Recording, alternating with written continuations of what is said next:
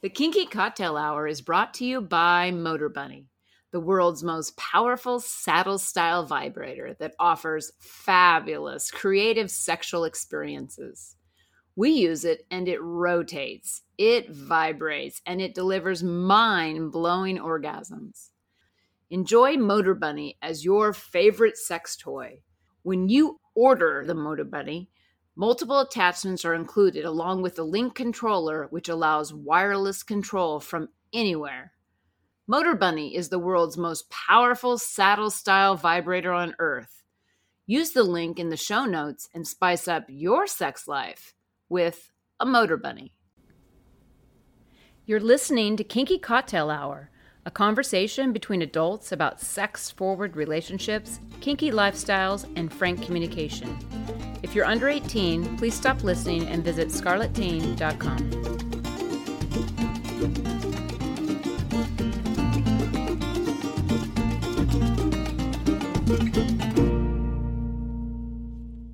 I'm Lady Petra. My pronouns are she, her, and hers. I'm Saffa Master. My pronouns are him, his, and he. And this is Kinky Cocktail Hour. Cheers! Cheers! Okay, so what are we drinking today? We're drinking a scufflaw. It's an old prohibition drink. Basically, it um, came about in nineteen twenty in Paris at uh-huh. Harry's Bar by a famous bartender named Harry Craddock. And it's basically a high-end, at that time, a high-end cocktail during Prohibition, which fits the name. People that did not choose to abide by the Prohibition. Yes, they were uh, scofflaws. Yes, yes, exactly. So that's what we're trying today. Great. What's in it? So there is rye. It's mostly a rye or whiskey. You could use a bourbon, but I chose a rye. Uh, dry vermouth, grenadine, lemon juice, and orange bitters. Wow. What a unique drink. Ooh, wow. See, I thought I... I'm glad I used rye. I really... Bourbon would have been good, too. It would have been smoother, and it would have been sweeter. Yeah, but this is delicious. Yeah, but the rye, that spiciness in the rye comes out. It's got so much in it. It's got yeah. so many interesting... It's a good drink. Yeah, it's got interesting flavors and it's interesting colors. Kind of an orangey red color. Yeah. And you've got a little... looks like a little bit of orange, orange peel, peel in there. Yeah. Hmm. What an interesting drink. I like that. You know, it's got a feel about it of being definitely celebratory. Like something you get at a fair or a... like an, an event, you know, it has that kind of... Well, yeah, because the color itself lends itself to an but, occasion. But, but the flavor is very sort of fruity and... Fireworky. Fiery. Yeah, it's delicious. Mm-hmm. Yeah, yes. I like it a lot. It's a good drink. It's interesting. Yeah. Good choice. Yeah, well, we had some hot sex today. We had really, really hot sex today. We did. It was like out of this world. Yeah. I, uh... Yeah, it came really, really hard multiple, multiple times. I was kind of laughing at the end because you were literally coming uncontrollably. Yeah, in fact, you had stopped and backed up a little bit, and yes. I'm still coming. Yeah, you just came so hard. And, and that's so interesting because an orgasm is, you know, just on its own. It's like this very fascinating accumulation of nervous input to a part of your brain where you have a... an eruption of chemistry and you have this experience of ecstasy for a right. moment, you know, but it's like such an interesting thing because you've had orgasms your whole life mm-hmm. and I've had orgasms my whole life, but the way we're orgasming now doesn't feel anything like what we had experienced in the past. No, not even close. It's like what I've said, it's like we're living in Technicolor. Yeah. It's quite remarkable. It's fantastic. And to put me on edge all day, you had me, you know, finger edging myself on the hour for a couple minutes every hour yeah. up until... Yeah, so you were pretty much ready to climb the walls I, by the time I left. I, yeah, I even told you, I I know something... What did I say about your walk? I said so something... You get to go have a, a not very long walk. Yeah. Like you wanted me to come back and fuck you, like right away. It's totally true. I know. Yeah, it was pretty. It was pretty out of this world to to have that kind of sex, you know. And I think a lot about it because, like, this didn't happen overnight. Mm-mm. We had to like do some work on our experience of each other and on ourselves. Yep. And we had to come to terms with some things. Yep. And be present to some other things, and we had to like grow into that and find connection and find relatedness and mm-hmm. find community and all of that in the experience of each other. Right. Before we started to experience this different experience of sexual ecstasy. Completely. Yeah. And that leads, you know, a perfect segue into our webinar. Yes. That's coming up on December third. Right. At ten p.m. Eastern, seven p.m. Pacific time. On Dating Kinky. Yep, on Dating Kinky. It's it's called uh, What's in Your Kinky, Kinky to- Toolbox. Toolbox. And it applies the principles that we're speaking to about how we have grown in a way to be close in such a way without reasons or stories or yeah buts or those kinds of things that get in the way, so that you can truly experience not only relationship intimacy, but also physical intimacy hmm. at a level that's, I've never had that before. Yeah. I encourage people who are embarking on relationship or who have a relationship that they're working inside of, or yep. they're having a relationship they're working on, or they're thinking about a relationship they want to start, exactly. or they have some broken relationships that they want to repair. This is a good opportunity to get present to ways to take that on. Yeah, and uniqueness about this, it's not quick fix tips and tricks kind of thing. Yeah, there's no tips and tricks. This is really about concepts to take on and be in action about that apply to all relationships. So, so it may not be just your intimate partner relationship. It could be any relationship you have. Now, we're going to, obviously, because we're on Dating Kinky, we're going to speak into a kink context. Right. But the actual principles, the distinctions, apply in every relationship. Exactly. Yeah, so put on your calendar. It's December third at seven p.m. Pacific. And you can register on Lady Petra's FetLife profile page, or you can register on my profile page, Saffa Master, or you can register on Dating Kinky. Yes. Gordon, chapter thirteen. Yeah. What do you think? This chapter dealt with their social life and other people that they interact with. And, you know, of course, typical Gordon, he, you know, has a mode of when he's going to rape her. She knows ahead, because this time particularly when he started going a different direction than where he had said he was going to go, she knew immediately and tried to fight him, and he put her back into that archway again, the same place, shoved her up against dirty wood boxes, and she says it's rape. She says it. And then, you know, he goes, when he's done, like, and it's really a rape because it's power. It's not, he gets done in a minute or two. I mean, he's just in and out kind of thing. And he's over pacing, kind of waiting for her, I guess, to get herself together. And then she runs away. And she's in shock. She doesn't have any clue on her state. She just starts running. And she hears footsteps and she thinks it's him, but it isn't. It's somebody else passing her, kind of looking at her weird, and she doesn't put two and two together, runs across the street, and all of a sudden she feels him grab her. And she talks about it being calmness when she gets caught. But this is what I would say. She's been raped. She's in shock. She's also really attached to the little thing. So if you think about littles, you know, kids, they run away, and it's, as soon as you get caught, it's that almost titillation of getting caught. That's joy and fear all mixed together.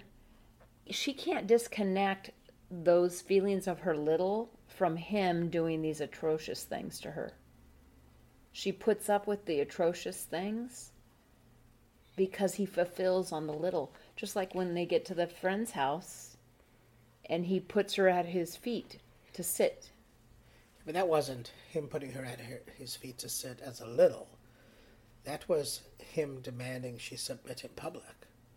Well, yeah, but and, but that's their dynamic. A little, it's a it's a D S dynamic. Whether yes. it's little and big, it's still a D S dynamic. Yeah, and she's present to the humiliation, and she's present to that she's completely content in their dynamic, which surprises me. Yeah, because it's a non-consensual dynamic. Yes. It's very surprising. And, like, this is typical of a raped victim.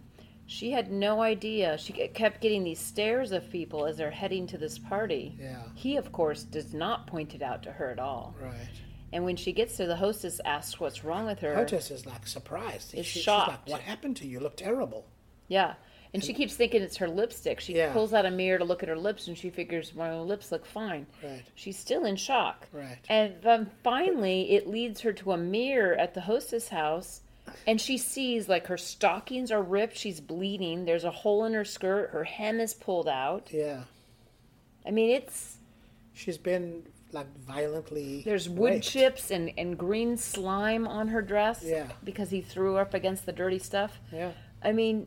She looks used. She looks raped. Raped. Yeah, yeah. That's how she looks. But then, again, you know, she she notes she felt very relieved when he took her by the wrist.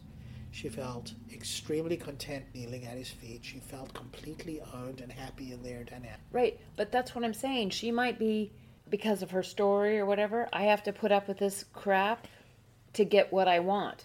So, you know... What I was left with at the end of the last chapter was really disliking Gordon. Mm-hmm. Like, I really dislike him. He's a horrible person. Mm-hmm. And at the same time, she's fine with it. And she makes the observation that this is a very particular dynamic. It's not their real life.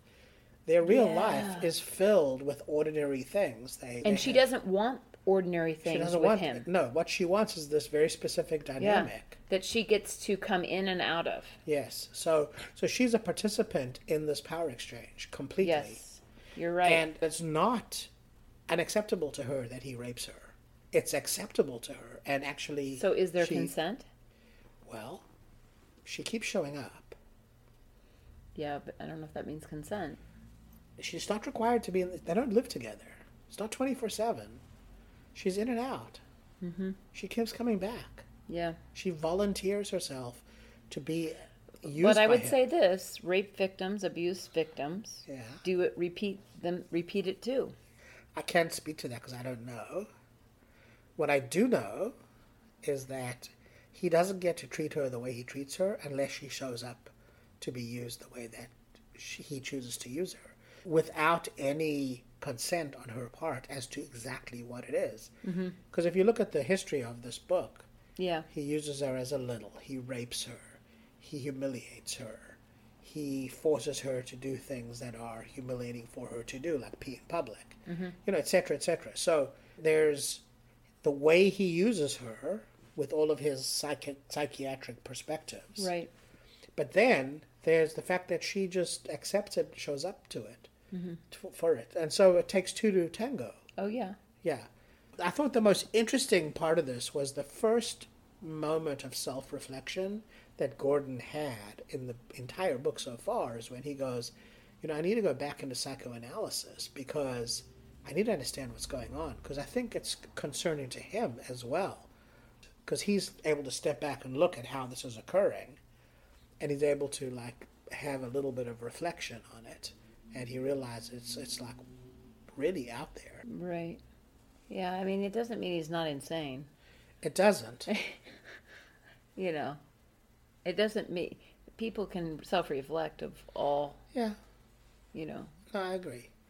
Now, it's a very interesting chapter because it's the first time you get present to that he's willing to humiliate her in public in a very profound way. Mm-hmm. You know, he, he raped her. She is disheveled.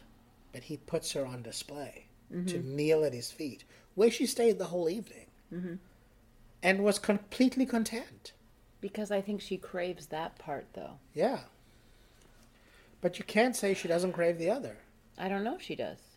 She you can't say she does either because no. she tr- struggled. She, she When she got closer to the archway, realizing he was going to do it, yeah. and she said she fought harder than the time before. Yeah, she fought against it. Absolutely. Now... And afterwards, this time, she quietly departed through the archway and ran away. Yeah, she snuck out. She didn't, like, make a, make she didn't, a scene. She snuck out. She tr- tr- tried to not let him see her leave. Yes. She was trying to get away. She was trying to get away. Yeah, so one can assume from that that she didn't approve. I don't know. Yeah. I, I'm just saying when we go back to, like, I'm talking about repeat abusers, the, the abused person doesn't mean they don't have good experiences in the relationship they're having. It's if it's a married couple, let's say. Yeah. And when they get abused, they tolerate it or they make it right because there's other things they're getting out of it. Yeah. So, and they stay and they keep coming back. Yeah. They keep coming back. And people are like, well, why, how does that happen? But that's the state of someone who's in an abusive relationship. And even though it's coming and going, that doesn't make it any less an abusive relationship. There's people that are separated and they keep coming back to the guy or the one. I mean, this happens. This is humans. No, I get that. Now, you know, you and I concluded that what occurred in the last chapter was very abusive. And mm. in this chapter, there was that repeat abuse, that rape, that she names as rape. Yeah, she names it. And she fights off, and she runs away. And yet, she was completely content and states that she's been completely content in this dynamic, that it's not a part of her ordinary life, that it's really different, and it's way outside of what she's used to. Well, and she, and she digs it. She she kind of referred to it as almost fantasy. Yeah. You know, when she talked about people in Sicily, like she's on a vacation and and she's transported when she's with him. Yes. And that she doesn't have to worry about the everyday things of like people have to pay bills and right. turn and the Venice, lights on. Not, not Venice, Venice, maybe. Yeah, yeah. And so it's her escape into a fantasy world. Yeah, it is. That's. I was just really like present to that. She's very content with this. Yeah. You know, I was present to that. It's a dynamic that they're both participating in. Mm-hmm. That she's not feeling imprisoned by or enslaved by, although she does make the observation that Gordon has the power to enslave any woman. It's interesting. I still don't like him. Yeah, I just don't. Yeah, we still have more to go in the book, I think, to figure out where we have we're three at. more chap- no, yeah, three or four more chapters. I think it's like yeah. sixteen or nineteen chapters. Yeah. It'd be interesting to see what happens next. I mean, last time I was ready to put the book down mm-hmm. because I didn't like him anymore. Mm. This time I'm like, oh, that's interesting. Yeah. I'll see what the next chapter says. Yeah, exactly. No, yeah. I I mean, I would like to see what the next chapter has. Yeah. yeah. That's it for today. If you're interested in kinky relationship coaching, online domination, or if you'd like to sponsor the pod to keep it going, please visit our Patreon website at Lady Petra Playground. You can reach me via email at ladypetraplayground at gmail dot com. Our music is composed and performed by Roger Ferguson, who can be found at roger ferguson music dot com. Till next time, cheers!